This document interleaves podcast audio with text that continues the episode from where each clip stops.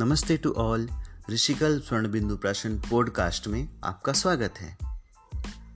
My self doctor अनुपम, आज मैं आपको ऋषिकल स्वर्ण बिंदु प्राशन में उपयोग होने वाले शैशे पाउच को लेने की विधि के बारे में बताऊँगा। जो स्वर्ण बिंदु प्राशन का जो पाउच होता है, वो zero to one one to five five to ten और टेन टू सिक्सटीन ईयर्स के एज ग्रुप का होता है। उसको उपयोग करने के लिए सबसे पहले आप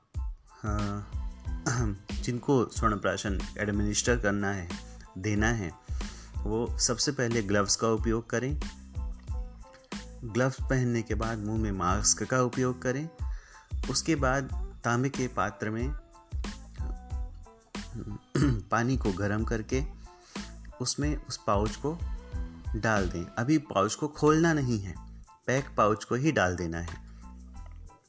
एक मिनट में पाउच की मेडिसिन गर्म होकर मेल्ट हो जाएगी।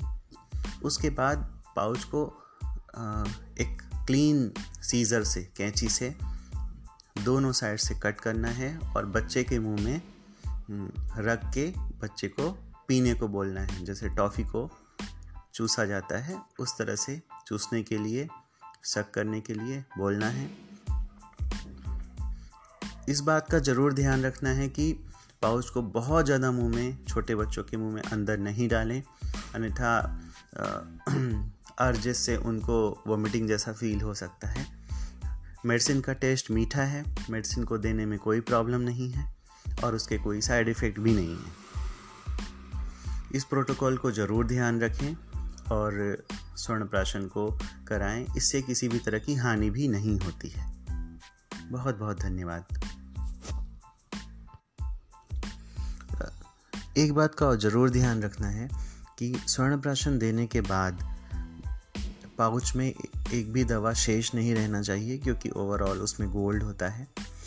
और उसके बाद बच्चे को एक घंटे तक खाने के लिए कुछ भी नहीं देना है। पानी ज़रूर दे सकते हैं। पानी देने में कोई भी प्रॉब्लम नहीं है। बहुत बहुत धन्यवाद।